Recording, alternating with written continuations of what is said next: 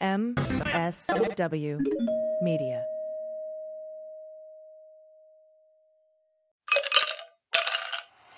All right, so we are live here. Uh, uh, uh, what we're drinking is the uh, is the podcast. Dan Dunn, a gentleman and a scholar. Uh, we honor his time. He's been a great man, a gracious host. We love you all to death. We'll see you soon. Zinky McGinky. Take care.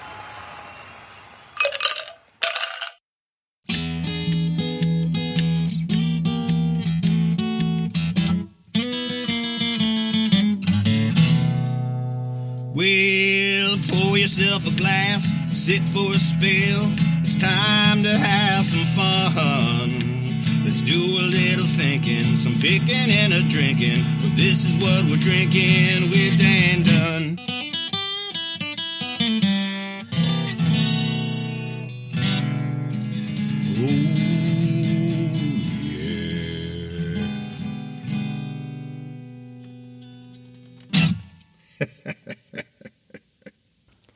very exciting uh, day for me on the show because I don't always have a co host. But today, I do. All the way in from Chattanooga, Tennessee. You've, you you know her, you love her. She's been on the show before. Ash McHugh. Hello, how are you? It's so good that you flew in for this because this is such a special show we're doing today. It is. We're coming to you today from a location unlike any we've ever broadcast from on what we're drinking. A $69 million, I guess that's a mansion, right? A state Yeah. Mega mansion, compound, estate, yeah, compound, in yeah, Bel Air, castle. California, yeah. And and what pray tell are we doing here in such a uh, lavish locale? Well, that has everything to do with the guest whose voice you just heard. He is one of the very top luxury real estate agents in the world. In the world. That's a stretch. Maybe in my neighborhood. this neighborhood. yeah, that's the world for luxury real estate. fair uh, enough. and he stars on the hit Netflix series Buying Beverly Hills. Also has a YouTube show called Liquidated Damages, where he goes, he gets to indulge one of his great passions. We're going to do that today as well. Wine. I'm right there with you, buddy. Yeah, Please welcome to the show, John Grauman. How are you, buddy? I'm Hey, let's really get clap it up here. good. Yes. Thank you. Thank you very much. Really good to be here. It's really good to see you, man. I feel I, I feel like we know each other because earlier this week I I turned on buying Beverly Hills and I thought, you know, I'll skim through and just get an idea who John is. And oh, eight hours later, I watched the entire first season in one day. I got hooked. binge watching. That's It- the newest rage. It's what everybody does. You sit down for what you think is going to be an episode before you know it, it's dark outside. It's crazy. Yeah. I mean, it's like you know, it's say like real estate porn, right? I mean, Yeah, you're, you're 100%. watching, and it's not a world that I'm very familiar with, Right. I, I, you know, money, big houses, any of that stuff, right? But I'm watching the show, and I'll be honest. Normally, I would probably be bothered by it, but I loved the show, and I thought you guys had such a great vibe on it, and you especially because. There's a lot of gossiping and a little bit backbiting going on, but you Yeah. kind of stayed above the fray. Is that n- normally how it is, or just because of the show? No, that's definitely uh, an accurate portrayal of me, and that's frankly one of the things I was most concerned about when I agreed to participate in the show is is being portrayed accurately and not getting sort of you know sucked up in what can be oftentimes the sort of you know gossipy cattiness that you associate with most reality shows. Um, you know, for me, the, the show is kind of broken out into two parts, as you saw. Right, there's the uh, relationship between Mauricio and his daughters and the dynamic of them working together. And then there's, you know, they wanted to try to put a different spin on a real estate reality show and show what it's like through the eyes of a true rookie agent, an actual brand new agent to the industry. And how do they make it in this highly competitive, contentious, cutthroat industry? Well, every mentee, uh, mentee needs a mentor, so that's where I step in. So the nice part about my involvement in the show is that I kind of just get sprinkled in to like drop some wisdom, give out some knowledge, and I'm gone. So Yeah. I just kind of come in and provide the house porn, as you said, and give those big, beautiful backdrops. Um, because that's that's really kind of how I had hoped to be involved, and I'm happy with the way it turned out. And by the way, when you say Mauricio, you're talking about Mauricio Umansky, Correct. Who is the founder, CEO of the agency. That's the name. And and then you have your own sort of subsection of that, the Grauman team. Kind of, yes. So Mauricio, as you said, is the CEO and founder of a company called The Agency, which is the brokerage where I work. Um, I, however, have my own group within that uh, agency called Bond Collective. Bond Collective is the biggest real estate team at the agency and one of the biggest teams in the country. We did just shy of about 1.4 billion in sales last year. Um, which certainly puts us as you know one of the top teams in the country. I don't know about the world, but certainly the country.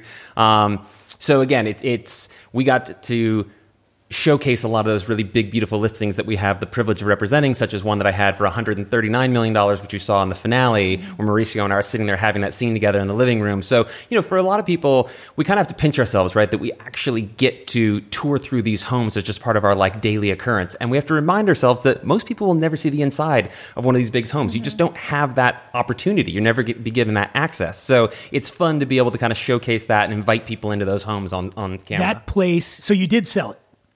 No, Not sadly, that one we haven't sold. That was No, the still one that working has on the, that, one. was the one that has the, the giant screen that comes up Comes from up the, from behind the pool. the- from the pool. yeah, twenty five foot screen that comes up yeah, behind the pool. It's it's almost incomprehensible. Like Yeah. just when you see even the place. There was another house. Uh, maybe it was in the last episode of the one before. Uh, uh, the woman I can't remember her name. The developer it was about a forty million dollar home, oh, sure, the one on Orem. and it was it looked like it was on stilts, kind of. Yeah. Even even only forty million. Like I'm looking at this and going, it's it's hard to imagine that there are people in the world that can go, yeah, I'll take that. And that's one of the questions I probably get most is who buys these homes? How many people can afford these homes? And the answer is more than you would think, but still it's a fraction. It's a fraction of a tenth of a percentage of the world's population. Obviously, you're talking about, you know, the smallest pond you can possibly be fishing in, but by the same token, it's more than you would think. We just listed a property last week for 28 million here in Bel Air. We had seven showings in the first week. That means there's seven qualified buyers in town in the market for a $28 million home that think that particular home might be the right fit for them, right? There's a lot of mm-hmm. different factors that come into play there.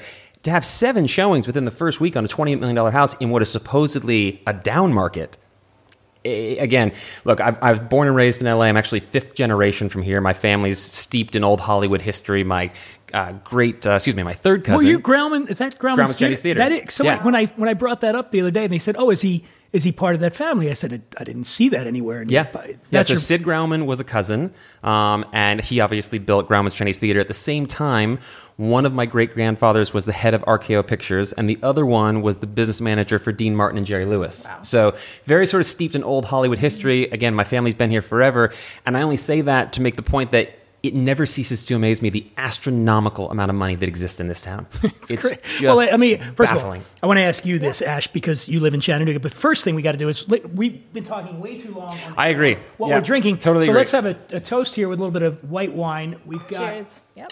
Cheers. We got some Kendall Jackson uh, Grand Reserve Chardonnay, and as as I teased earlier, John's passion is wine. It is. And so uh, I want to get I want to get your thoughts on this. Is a 2020 Chardonnay, Okay. Santa Barbara County.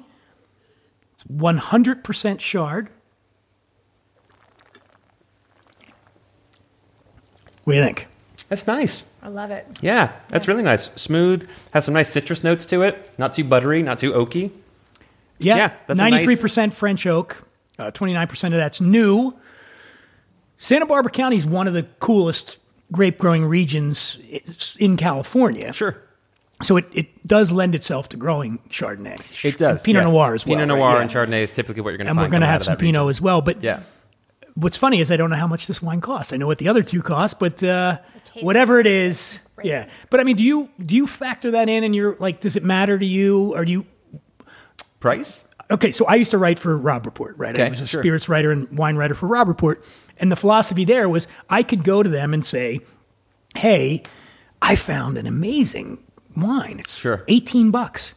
No, immediately no, because Sure. it doesn't fit the the brand. Now, are you into finding those value wines, or you would you prefer to do? I'm definitely into the uh, discovering more sort of off the beaten path, smaller production type of wineries. To me, it's all like it's in the thrill of the hunt, so to speak. Mm. So my wife and I go up to Napa frequently. We have a place up there, um, and for us, like, look, it's easy to just like go up and down Highway 29 and peel off where like all the big tour buses are. But that's like if you can find it your local market, then why would you even possibly waste your time there? To me, it's about finding again the more boutique production, cult like wineries that are producing really killer juice, but they're only selling it direct to their mailing list, or they're only selling it direct to local customers, um, or excuse me, local restaurants um, that maybe do you know two, three, four hundred cases a year. Like that. That's my jam. That's what I try to search out. I'm with you on that. I mean, um, you know, we're talking about Kendall Jackson here, first of all, like up there. So they sort of run the gamut because then you've got like Cardinale, Yep. Uh, which is up in Napa. Yep, Chris right Carpenter, winemaker Yep. there. He's phenomenal. I mean, those are 100 point wines, $250 a bottle if you can get it. Yeah, about that. Then you go over to Sonoma County, they've got Verite. Mm-hmm. Again, 100 point wines. You better be on the mailing list in order to get them. Yeah. But it is that thing about it, it- you're, you're so right. Like, there's something I've always said this about wine being experiential because people will say, you know, what's your favorite wine? I'm like, I don't know. I think wines are not only about the quality, it got to be a quality wine, but it's also like, who are you with? Those Oh, are the yeah. wines you remember. Oh, we were at Bottle Rock and we were Right. drinking this wine, and I was with one of my favorite people in the world at that time, and that that wine is always going to be special to you. It's a sensory experience through and through. You know, what oftentimes happens, is you taste a wine at a winery, and maybe you've come from a couple other wineries, and maybe you're with some friends, and you're in this special mood, and you buy a case of it, you get home, you open, you go, ah, God, this, I don't, this doesn't taste like what I remember, because you weren't in that same place, right? And it's just, it's everything from your surroundings, the people you're with, um, the setting, the mood, all of that, I think is a sensory experience. Um, but you know, the fun thing about Napa is Napa has really become sort of a billionaire's playground. Yes. Uh, there- there's so much wealth up there, and so many people that made their fortunes in other avenues, and then just decided that one of their passions was wine, so they wanted to start a winery. Um, the beauty of that is that you got a lot of guys there that are just striving for excellence, no matter the cost. Yeah. They're not looking to turn a profit. They probably never will turn a profit. They don't give a shit if they're. Well, that was Jess Jackson. I mean, Yeah. that was Jess Jackson made his money in, in another. I think it was in finance, I believe, Mm-hmm. but and then went up there and it was the same thing. And then obviously his situation was different. Kendall Jackson actually did turn a profit, Jackson, a large I would one. imagine, probably has a nice profit margin. But it's funny you mentioned that, John. Is when we were talking off the air about my book, American Wino, and that was exactly one of the things I learned. I drove around the entire United States, and I had wine in places where you would never think to have wine. You know, North Georgia, up by Yeah. uh, Right. uh, That's just down the hill. Louisiana, yeah, like all these places. And I remember it was so magical being in a lot of these places, and the, the wineries were beautiful, and the people are cool, and I'm drinking with them, and I'm like, this is great. Then they sent me the wines later. Right. Try them at home, and I'm like, eh, I don't know if this North Georgia wine's as good as I remember it when I because when I was there with the winemaker and Sure. hearing the stories of like, why did you choose to put a winery here at the foot of the? Is it Appalachian or Appalachian? Man? Appalachian. Okay, Appalachian. You know, right? Yeah, you know. Yeah. Um, Those are my people. why would you choose to do that? And then when they tell you their story and about, I mean, I was in, there was a, a winery in Nebraska, uh, Wyoming. Okay, family farm going under, you know, being put out by big agriculture, and the kid goes to the University of Minnesota and learns how to make wine, turns the family winery or turns the family farm into a winery, and I pull up. There's a, tri- a double wide, right? go in. This is in western Wyoming. And there's cowboys, legit like 70 year old cowboys, hunkered up to these, you know, plastic stools Friday afternoon, drinking, Drinking wine. Wyoming wine. And it was magical. And now, would I ever go to Sure. Spago and say, uh, hey, you got any Wyo wine here? They'd be I like, want to no. that, that place. It was great. I mean- Yeah. wine, hey. But it's right. it's I, I couldn't recommend as someone like you, John, who's a, I couldn't recommend it more highly to just go to places like Hill Country in Texas, Right. just south of Austin, which is the second leading wine tourism region in America besides right? Napa and Sonoma. Yeah, Wow. uh, and it's they make great wines down there. Like Texas is really doing it, but even the places like Virginia, you know, Pennsylvania, Finger Lakes, obviously in New York, but anybody that's into wine, I really recommend going around the country. That'd be fun because you know wine is one of those things that can be taken very seriously, and honestly, I'm probably lean more towards that side of like you know I'm into like some you know serious wines that um, some, from some of what I think are some of the best producers in the world. But you know, it can also just be a little more fun and lighthearted, and doesn't have to be taken so seriously. And I would imagine that's probably a little bit more of that approach in some of those parts, in some of those areas you're talking about. Now, how how much of a, a uh, help is it to be a wine connoisseur in your business? Because let's face it, people that are buying these, we're sitting Yep. in front of a magnificent. Uh, well, go check out the video at the Imbiber. You'll see this wine cellar that we're sitting in front of right now, or we're sitting in. Um, and how much of a, a, a, uh help is that to you to be able to A lot. talk yeah. intelligently with these people That's a great wine? question. So I often talk to agents on my team that I have the opportunity to mentor that everybody has their superpower, right? You have to find out what yours is. For example, we have some kids on our team that are amazing golfers. That's a superpower because if you can get out there and really hit the ball, that person that you're playing with, they don't care what your bank account is. They don't care about anything else than the fact that you can hit the ball and we can get along because there's commonality there my superpower is wine. It's food and wine, right? That's just where I'm sort of at my best is over, you know, a really great meal with a wonderful bottle of wine, and that's me in my sort of comfort zone. So I strive for those opportunities. I seek out those opportunities to take clients out for nice dinners, to take trips to Napa with clients because, you know, you can. Look, a lot of my business is just building rapport with people, right? Rapport equates to trust, and all of that stems from commonality. So that's one commonality I try to find. And the reality is, not to stereotype, but most people that can afford this kind of house are going to be into food, wine, and travel, which are three of my biggest passions. Yeah. Will you um do you ever just show up when you're meeting a client and have, you know, say a just a rare bottle of wine? that Oh, you're I bring a bottle of wine everywhere I go. I'll bring a bottle of wine to the gym. I'll, I mean, I, I, I come prepared. I'll always have wine because in California you have you know corkage essentially anywhere you go, with the exception of a couple of restaurants, which is amazing. And when you go to other parts of the country and you see that you're not allowed to bring your own wine, I wouldn't. I wouldn't even know what to do there because so much of that wine, again, you want to have on the right occasion, which is usually like a special occasion, a birthday or an anniversary. You're not eating at home. You want to eat at a restaurant. You want that ambiance. You want the, you know, the you know Michelin starred chef. You want all of that. So I love to bring wine wherever I go and just share it with people. Wine's meant to be shared, It is. and it's It meant is. to be enjoyed with food. That's one of the other sort of misconceptions about wine is. You know, it wasn't until like 20 or 30 years ago you could just go to a bar and order a glass of wine as a quote unquote cocktail, right? Mm-hmm. It was meant, it was literally created to be paired with food. You don't even really know what you're drinking unless you have something to pair it with and balance it with. So, I don't know. Again, So I what like would to you just do try with to- this? What would you do Yeah. with this Chardonnay? you could do any number of things with this. The first thing that comes to mind would be like a stone fruit and burrata kind of salad. Mm. That would be delicious with this. Yeah. this. Perfect. That sounds Yeah, good. A white, nice white fish would go well with this. Delicious as well. Yeah. I, I like it. Now I want to go back to something I thought of when we were talking about you talk about the real estate here. Yeah. Ash, you live in Chattanooga. Yep.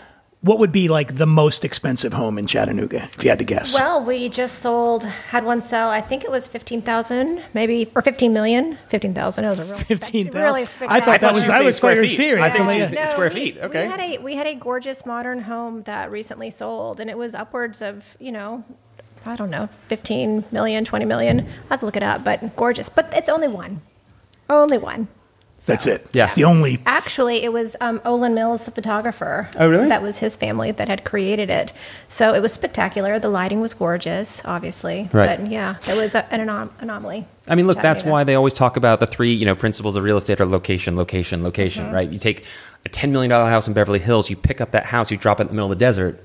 It's no longer worth $10 million, Yeah. right? It's all about everything. It's real estate is a hyper location specific business. Yeah. And I mean, and, and where we're sitting right now is Right.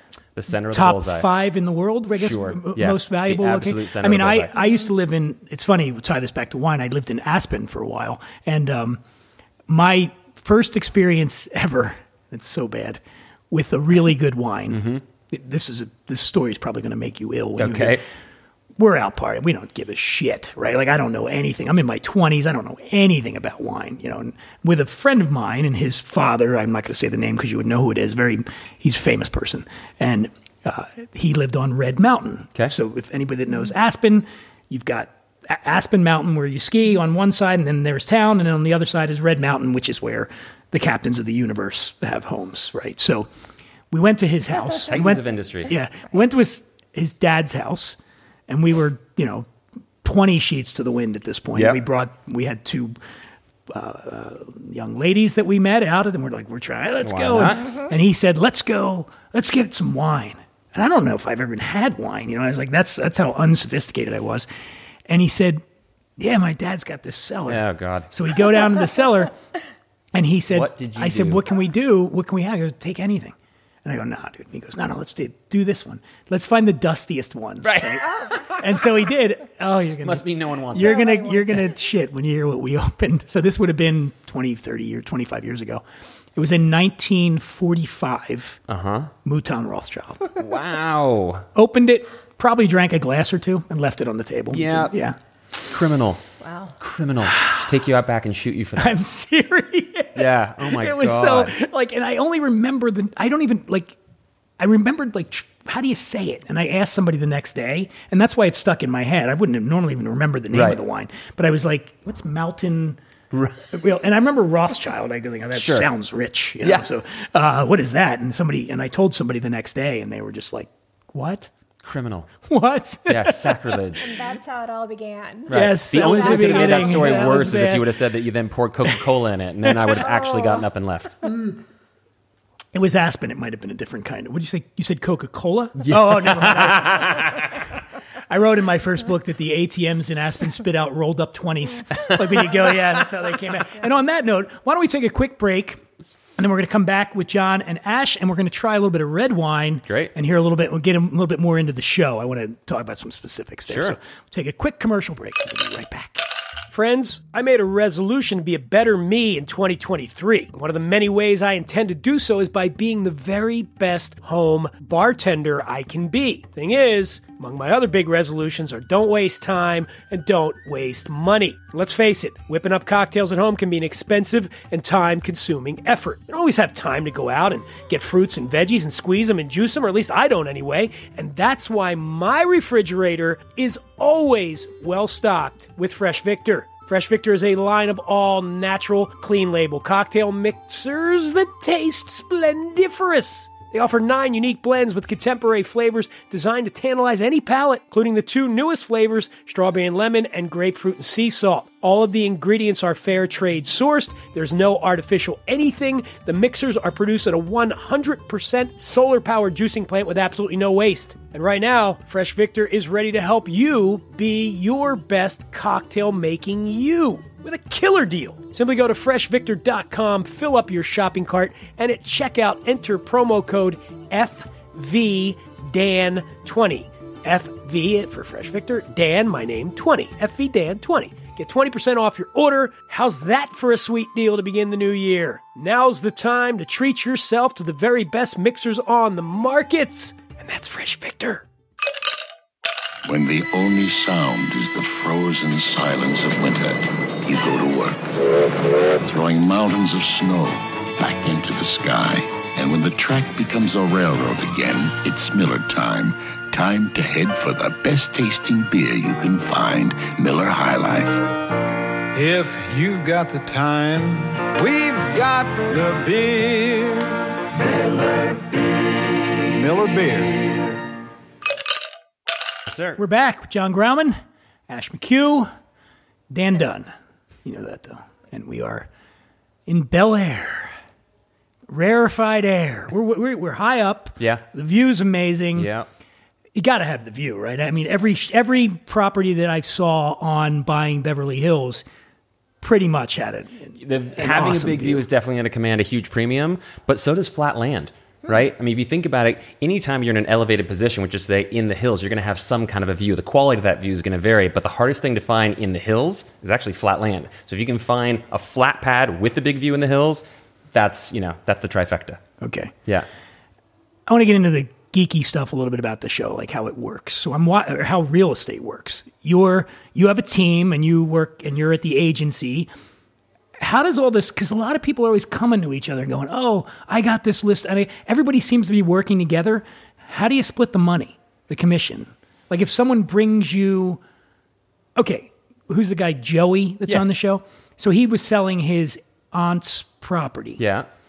but somebody else, one of the other guys came in and was helping him. And Yeah. does he get a taste or no? Yeah, yeah, yeah. So just brass tacks, there's two sides to every deal, right? There's the listing broker that represents the seller, and then there's the selling broker, more commonly known as the buyer's agent, that of course then represents the buyer. There's a commission that's going to be offered on every deal. That commission gets paid to the listing broker, who then splits that commission with the cooperating broker, mm-hmm. the buyer's agent. Okay, so let's just say there's a 5% commission going to be paid, which is industry standard. Then they're going to be 2.5% to one side, 2.5% to the other.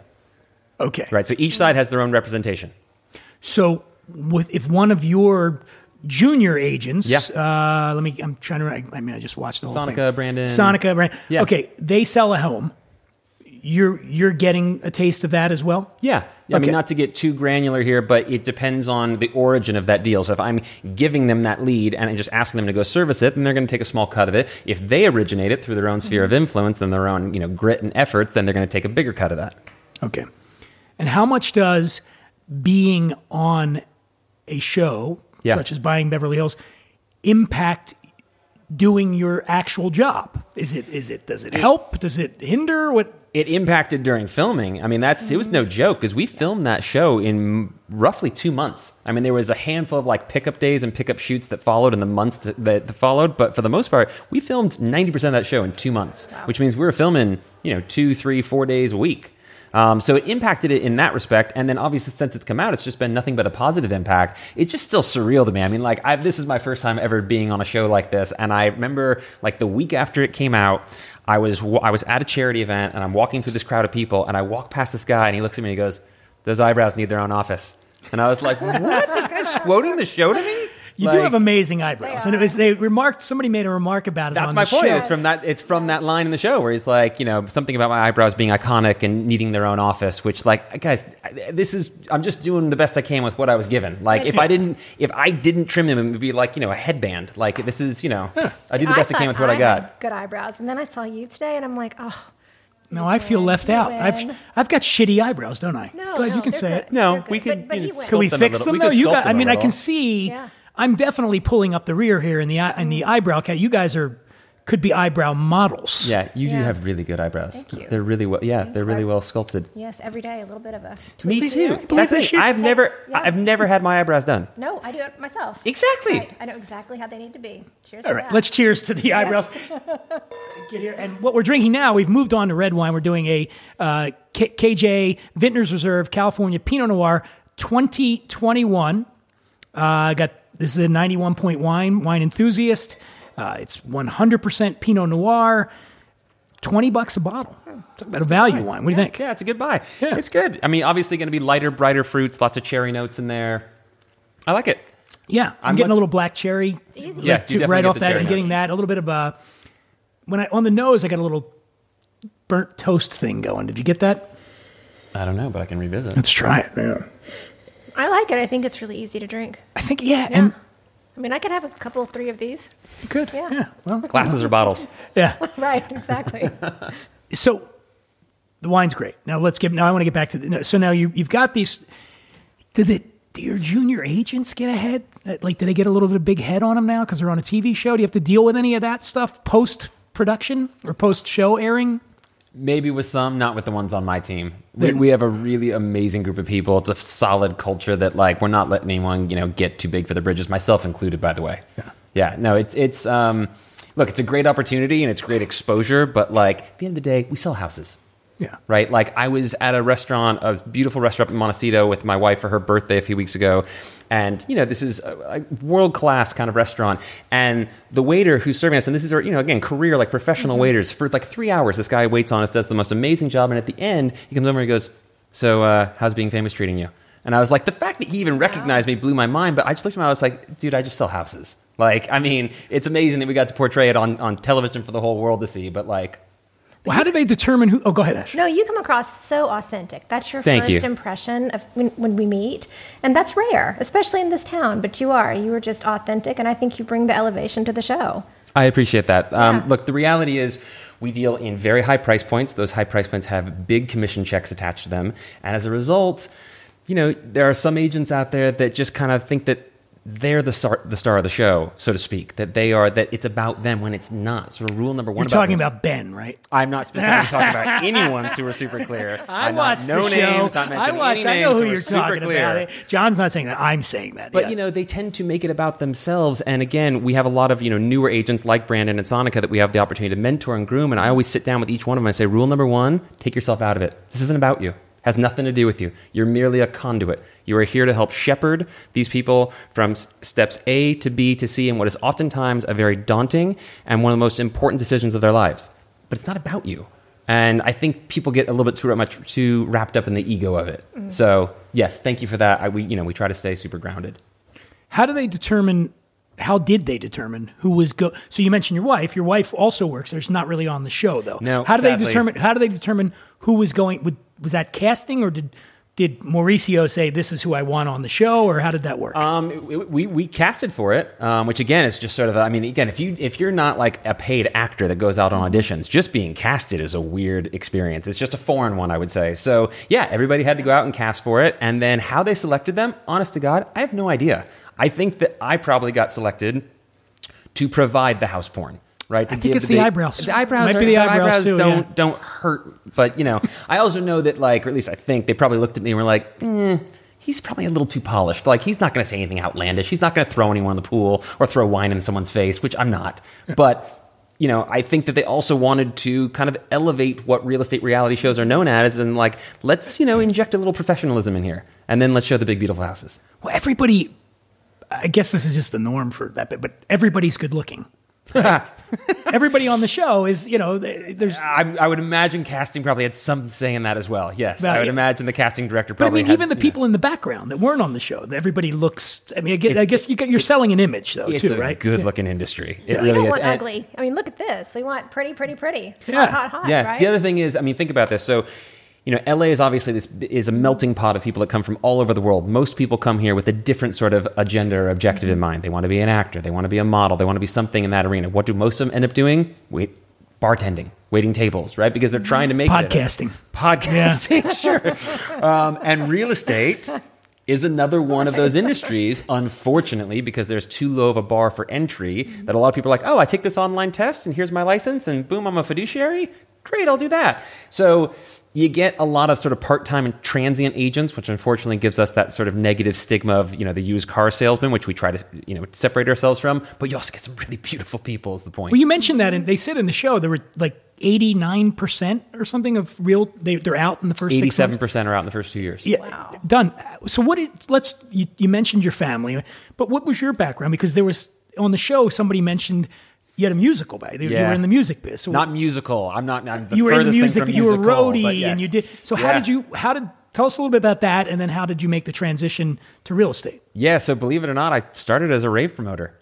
Raves. yeah. Yeah. Oh, yeah. That's right. They did. They Yeah, showed yeah. that on the show. I mean, again, like I'm keenly aware of like what I look like. I see my reflection in the mirror every day. I know it doesn't sort of match the image, which comes off sort of polished now. But I was a rave promoter. I was that kid standing on a street corner passing out flyers and throwing parties. And this is like the mid '90s. This is when we're still like in underground illegal warehouses.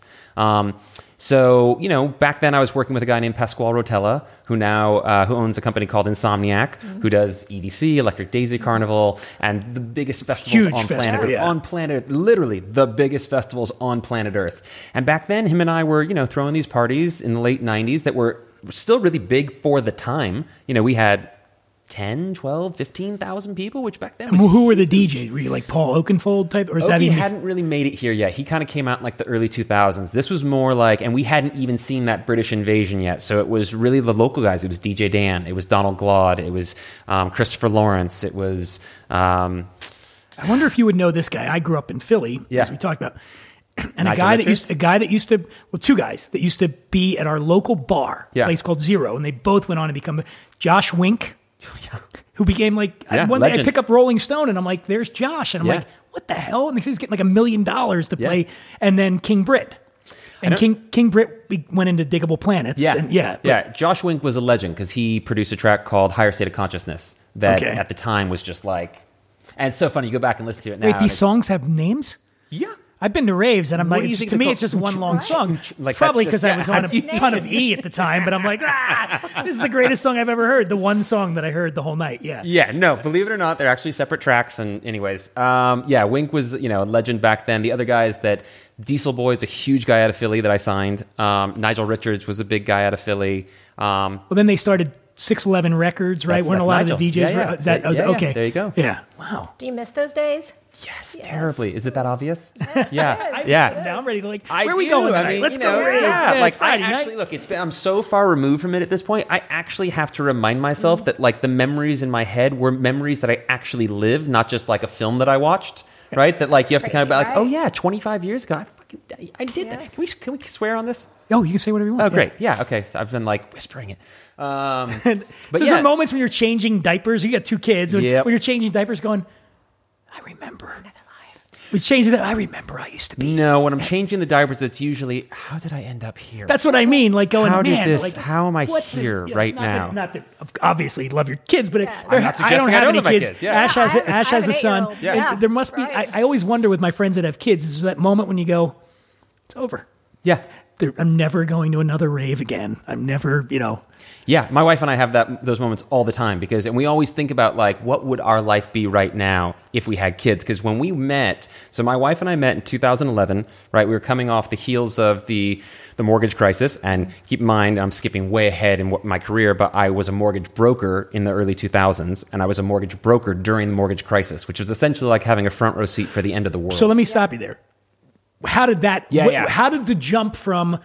Did you just have a moment when you're like, I'm not. This isn't going to be my future. No. So okay. So I'll, I'll go backwards and then I'll come back to the poopy divers in a second. So uh, rave promoter um, produced a big event in LA that attracted the attention of a record label. Record label comes and offers me a job as the A and R guy. I literally didn't even know what A and R meant. Had to go Google. Actually, there wasn't Google then. I had to go ask somebody what is A and R. It's artists and repertoire. You're the guy responsible for signing the artists and then cultivating mm-hmm. those relationships.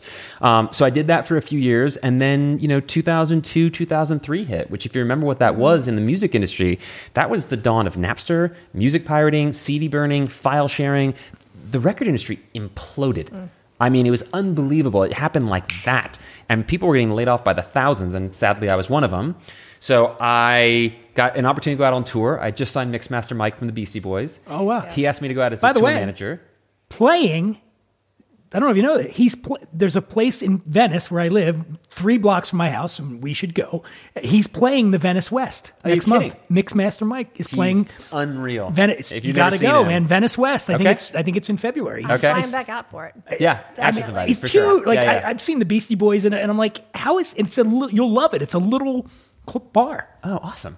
Okay. All in. Well, connect on Sorry. that. Yeah, no. Um, so Mike got asked to go on tour with Guns N' Roses, which is a, mo- the most unlikely of pairings. I didn't like what Mike, Mixmaster Mike opening for Guns, unless you've toured with Guns, because Axl is notorious for coming on at minimum an hour, two hours late every night, and you can't exactly ask the opening band to just Keep play playing. you just play another track, play another song? But you can't ask a DJ to play another record, play another record, play another record. So that's what we ended up doing every night. So from there, anyways, I got linked up with Ozzy and I got linked up with Manson, and I just ended up touring for like a year and a half, and just saw the writing on the walls and was like, I- I'm not. I'm, I was like 22, 23, and I'm like, I'm not doing this for the next 40 years of my life. So wait, you're 22. So how old were you when you started in the rave? I was 17. Jesus. Yeah. First party I threw, I was 17. And I, I know this because the party got broken up. Um, I think the posted capacity was like 900, and we had like 16 or 1700 people in there. So they called the, called the fire marshal. I come outside, and it is literally, I mean, you have two blocks that are completely blocked off with like helicopters up above, cops in riot gear, um, ambulances, fire trucks, the whole nine. My parents are there, and they're looking at me going like, "What the fuck have you done?" And you know, I didn't know this. If you throw an event and it gets broken up for legal reasons, and they have to call out all that support, guess who's paying for it? You. You are. Except they couldn't go after me because I was a minor. Well, where did that come from? Where did that? I mean, you're 17 years old. Yeah. Where did you get that drive, that sense of entrepreneurship to be? Because when I was 17, I was not thinking. I was. I think I might have thrown a in Philly. They used to call them beef and beers. You could rent a hall out, and you and you get kegs of beer, and you charge like ten dollars a person, Right. and you say it's for charity, and you keep the money, right? You know, uh, but that was about as ambitious as I got. Where did that come from? Where you just were? Was that just something that was ingrained in you? Yeah, I've always just kind of been ambitious. I've always just sort of wanted to just kind of what's next. Um, You had a lemonade stand at 10. I'm right? sure I probably, if you Definitely. ask my mom, I probably Yeah. did. Yeah. So I, um, I didn't graduate high school. Um, I got my GED and decided that I wanted to just go straight into the workforce. High school just wasn't for me. And one of the positive outlets that I found was the rave scene, and I just took to it. It was just a very warm, inviting community, and and as soon as I saw how the dots are connected, I just thought, well, I can throw one of these. Let's throw one of these. It was more just about doing something with your buds. It was more just about having fun. I don't know that I was. So you were tied in with the cool kids, though. Then you had because you have to know people to get them to come to your thing, right? And then you got to, yeah, but then you got to go raise capital, right? Then you got to raise money. I mean, what, these parties weren't costing millions, but back then, you know, it was probably 10, 20, 30 grand, but that was millions to me when I'm, you know, 17 years old. So, So how'd I you don't, raise the money? just again, through like people, I'm going to say like older people we know, they were probably like in their mid 20s, right? That like thought it'd be cool to, you know, be the financial Older investor people. of a rave. And like, By the way, do you ever walk into a property like this and go, "Man, the rave I could throw here"? I walk into almost every property and go, the booth ah, would go there. Yeah. yeah the booth I mean, I was there. looking. I mean, this house is spectacular. I mean, Yeah. it's just, I've, you know, it's. But I, the one you were talking about that was the 149 million dollar home. 139, yeah. I mean, I'm looking at that going. They had a they had a nightclub. Yeah. A full blown nightclub in the house, and just going, how fun would that be? I There's a house up here in Bel Air, not far from here, that my partners James and David sold last year. That you walk into the living room and there's this platform that's totally flush with the floor, but then it raises up and a DJ booth comes out of the floor and raises up like 10 feet high and it turns the whole place into a club.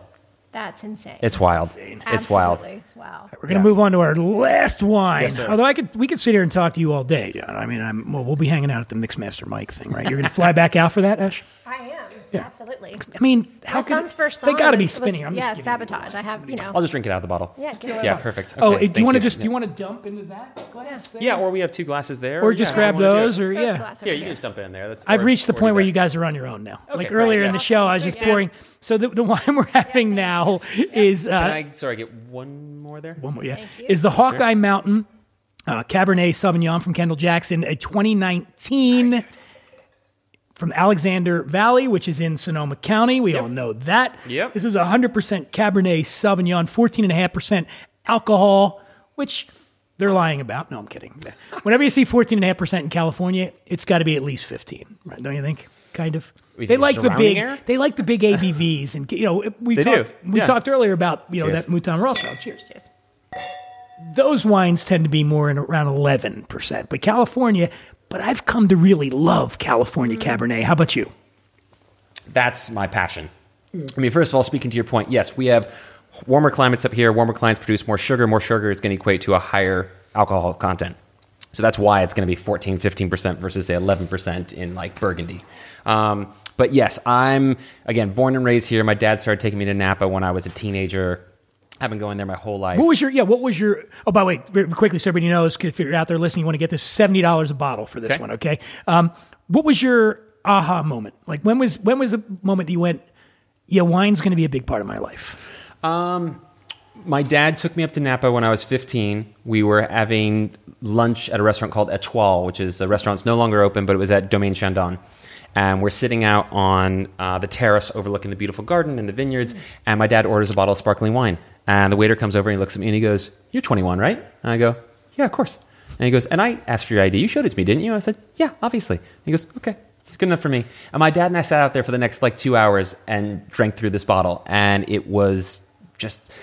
I don't know, it was just a really eye-opening experience and just I just developed a passion for it. And in my wine cellar at home, my, my most treasured collection of my wine cellar is not actually a bottle. It is that cork from that day. I still have it in my wine cellar. Well, this speaks to what we talked about earlier because I watched how you lit up. Moments. Yeah, you lit up talking about that. Yeah, I and you're, felt it. You're Yeah. never going to forget that bottle because Nope. it's you and your dad, you know, Yeah. sitting out there. And like, that's a memory that'll stay with you forever. Yeah, and my passion has now far exceeded his, which is really fun. So for his 70th birthday, I surprised him by flying him to Napa, took him to the French Laundry, took him to Promontory, which is done by Harlan, and took him to like some of like the most world-renowned wineries you could possibly imagine. And to get to be on the other side of that relationship now and get to take him and treat him and sort of share these experiences with him is everything.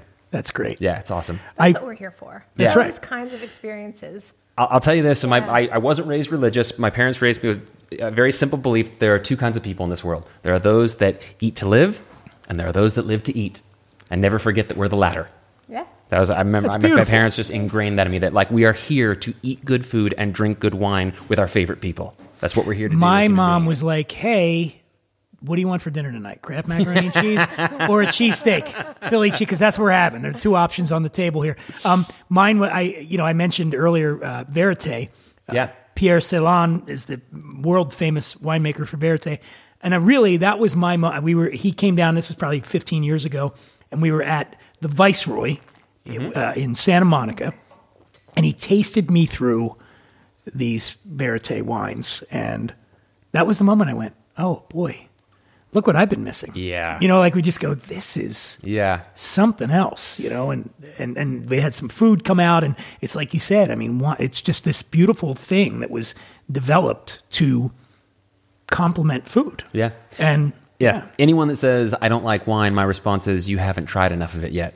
Because nobody could try all the different wines out there and come away from it saying, yes, sorry, I don't like any of that. There's rivers of great wine, there's oceans of great wine out there. And when you get to experience wine on a world class level like you did in that moment, you go, oh my God, wow, I didn't. I didn't even know that like that part of the world existed that now I've opened myself up to. It's it's a very expensive hobby, but it's a really fun one. you talk about the world. Oh, go ahead. I was going to say that too, the cultivation of such fancy luxury, but the other side of the industry is hardworking, gritty, dirty, handsy, and I love that. Yeah. I mean, and that's the beauty is it's two sides to each coin. Yeah, and I don't even know if we're talking about real estate or wine because it could be the same about both. Well, exactly. Right? Because It's the wine making same. winemaking's farming. It it's is. tough. It's gritty. It's all the things you just said. It's not like you know, it's easy to sort of like romanticize it when you go to a winery and you're seeing the finished product poured in front, poured in a glass in front of you. But that's not what winemaking is. It's farming. Yep. It's getting up at the crack of dawn and being out there before the sun rises. Absolutely. Yeah. And, and one of the things too I love it, and it maybe for me more uh, spirits is kind of more my forte. I guess. Yeah. I mean, I know a lot about wine, but but and you'll get older spirits, but when you start looking at some of the collector wines, do you ever think about the fact that sometimes you're drinking a wine, you're like, probably most of the people that made this thing aren't here anymore. This is their legacy. Like this is the thing. And again, I'll say that a lot more like you'll get that more in like scotch. If you're drinking a 60 year old scotch, everybody that made that's dead, right? You know, but with a wine, you know, if you, if you drink a wine that was, you know, made in the 60s, Right. the winemaker's gone. Yeah. Probably the people that were farming the land, they're all gone. Yet this, they live on. Yeah. You're drinking the legacy of these people. Yeah. I hadn't really thought about it that That's way. the but I heaviest thing that. I've ever said. That is- actually, Dan, that was That's deep. the most profound thing You you're ever going to get out of me. Yeah, Yeah, you touched me deep. You'll you'll see when we're at Mixmaster Mike and I'm fucking spinning around on Just the dance floor. waxing like, this idiot, about- yeah. this idiot said that. Fast, Yeah. Well, let me- ask you this before we let you go because we do got to let you go. But um, you uh, you you mentioned it, the the world, the ocean of wine, as you put it. Where have you done much wine tourism outside of the United States? Where have you gone, and what and what are your like favorite spots where you've gone? Yeah, so my wife and I, just for context, we got uh, engaged in Napa. We got uh, married in Paso Robles, and we honeymooned in Bordeaux. Um, so that was a nice little leg right there. Um, Bordeaux was great, but really more for the historical element, right? Just because you're sort of at like, I don't know, it feels sort of like the epicenter. Of So where did you did you go to like Margaux or any of those places? Did you hit any we of the? went to Pontet-Canet, Okay. um, and then we toured, you know, some smaller boutique wineries in Saint Emilion and Pomerol. Yep. Um, we were in Tuscany last summer, um, so that was fun. Um, Isn't that the? I mean, I love France, I really do, but there's something about Tuscany. Like Oh, Tuscany's it's special. just Magic. so gorgeous. Yeah. Yeah, it's very special. But honest to God, my favorite wine region is Napa. And I, I, I genuinely believe that the best wine on the planet comes out of Napa. I really do. And I know that's a bold statement. And I know a lot of people would, you know, think Napa, that's- Sonoma too, or are you just say Napa? Just Napa. Um, I'm going to go more on the Napa side because, again, if you're going to Sonoma, you're really kind of competing against mostly Pinots, and I'm not going to put some of those Pinots up against some stuff that's coming from Burgundy. Um, but in terms of like Bordeaux varietals, right? If you're looking at like the same wines that would be produced in Bordeaux, Saint Emilion, Pomerol that come out of Napa, first of all, it's not a fair comparison, New World versus Old World, because it's not a fair fight, right? We get to self irrigate. We get to blend differently. There's a lot of more restrictions over there that just doesn't make it a fair, balanced fight. But if you're just looking at what that tasting experience is, I'm sorry, the best wine in the world comes out of Napa. You heard it here. Look at that, Ash. There we go. What do you think? I'll like never it. be invited. You know back where the to Europe be- you know where the again. Yeah, best wine in the world does my not come from? Chattanooga. No, sadly. I'm going to say the Tennessee. one. With all due respect to Tennessee, not a great wine Choo region. Choo Winery. No, no. Good Yeah. music. Yeah. Good music. yeah. Good. I don't know Fried much about. Chattanooga. cowboy boots and stuff. Fried chicken. We got that. Fried chicken. Yeah, we got is, that, fried chicken. is that your thing? Fried, Fried chicken? chicken and some green what is Ca- beans. what is Chattanooga known for? Food? Is that it? Shoot, but here's a little fact: Chattanooga has the fastest internet in America. Who knew? Are you serious right now? Yes, Gig And this is what, like, you guys have that on bumper stickers, or We like- do. okay. We have- we- yeah, absolutely. Well, you know why they need it to be Google speedy, so when people are googling, how do I get the fuck out of Chattanooga, they get an answer quickly. Kidding. Y'all come Philly. visit. Y'all come visit. What are we known for? Philly. What would it? Well, cheesesteaks. Cheesesteaks. And, and Tastykakes and I don't know, Tastykakes, but I know. violence at sporting events. Uh-huh. Um, yeah, yeah. Some and, harsh uh, fans. We'll see by the time this show ends. So we're taping this two days before the NFC Championship. Yeah. Hopefully, when you're listening to this, you're going, man, Dan's lucky his Eagles are going to the Super Bowl. And if they're not, well, I think you guys got this. next I'm- episode we'll be crying. Yeah, I think you guys got this. Do you? Are you a sports fan? I'm a huge sports fan. Who's your team? Patriots. Oh, that's right. You mentioned that. So my uncle was- How did, so how did that happen? My uncle was the offensive line coach for the Patriots for 33 season, 33 years. So I mean, it was ingrained to me. It's like you know. Did he work under Belichick too? Oh yeah, yeah. You know, he just retired. He retired the same year that Brady left. When Brady left to Tampa, to Tampa Bay, they had sort of made a pact because again, he coached Brady's O line. So when they kind of made a pact that like, look, I'm here as long as you're here. So when Brady left, my uncle who Am was I you know, am I 72 at the imagining time, this? retired. Am I imagining this? Did this happen on the show? Because again, it was in a, a freak binge of of buying Beverly Hills. Did somebody say that? Did you guys sell Brady's house? Was that on the show, or did somebody else tell? No, that? we didn't. you didn't. Okay, No. I somebody I could have sworn somebody said that you guys. No, he had a place here in Brentwood that he sold to Dr. Dre probably six, seven years ago, maybe, um, maybe longer now. But uh, no, sadly, not involved in that one. Love to though. Right. Yeah, that's my boy. So what's uh, the, the final thing before we go? What is your you know, you're you're doing well, you're on TV, you're making money selling real estate. Do you ever think to yourself, I'd like to have my own winery someday? Yes, Because you mentioned it earlier, and when you said it, I saw a little twinkle in your eyes. too, I saw do you ever that. think to yourself, I'm going to do this? Like, would your wife want to do that as well? oh, well? for sure. Yeah. Um, my wife isn't as passionate about it as I am, but she's a really great passenger. Um, she's just she's she's happy to go along for any ride. Um, I, it would be a passion project for us. It would never be something that I A small say, one. like, You're looking at like a boutique Hundred thing. percent. This is a like I've gotten to a place in my life where I can dabble in this for fun and not be concerned about turning a profit because I'm not looking to like build a career on it, but rather to just I don't know. I think it would be something great, a great legacy to use. Could to you your point. imagine sitting at your winery, at your tasting room with the wine you made, or if you bring in a winemaker, but it's your wine, and just pouring for people and being like, "What do you Yeah. think?" That's got to be such a I, I sold a house to some clients of mine that lived down here but bought a place up in Napa a couple years ago, and it was such a great situation. They had the house and then two uh, acres of planted mature Cabernet that they already had a contract to sell it to a top producer up there. I won't say who. And the contract came up for renegotiation, and as part of their renegotiation, they said we will uh, make two cases per year under your own label that you guys can have just for your friends and family which is so cool. Like, I mean, what, again, just like that little, bit- like, I wouldn't need much more of a connection than that. Just to have some kind of connection to brand it with, like, my wife and I've always joked about, you know, you know, you've made it when you have a family emblem. Like, if you ever get, get to, like, Yeah. you have, a, like, a family crest, Yeah. you've made You've it. made it. Right? So we've always sort of joke about, like, what would go on a family crest. What's Instead from of putting it out on rave to plate. wine? From rave. That's you. yeah. Actually, your I, wine I do know could the be name called already. raving, That's your- raving. We know, we know I the name it. already. The I name would be it. East Olive. East Olive. East Olive. East Olive.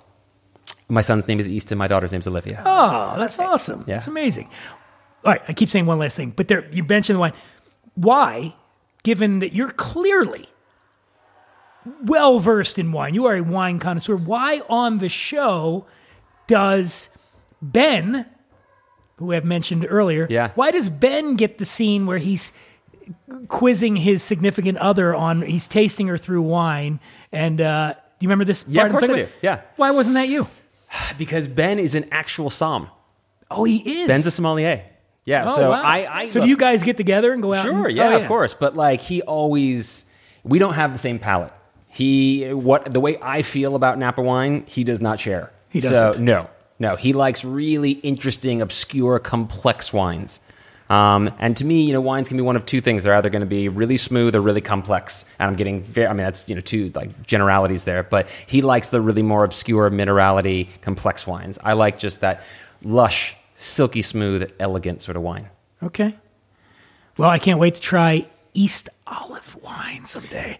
And I'll say I First vintage, 2040. I can't wait. I cannot wait. Well, listen, it's been a real thrill, Jon. Uh, Likewise. talking to you, and thanks for inviting us into this. Um, we're going to go play some hoop after this, Asher. Full on basketball court in here. I mean, when you say full basketball A court, just so we're full clear, basketball a court. full size yeah, indoor we're going to go basketball play some hoops after this. Yeah. Have a I'm little more. the spa room behind us. This is There's a it. We're gonna get hit in spa there. room. That's, Um, I'll see y'all in there.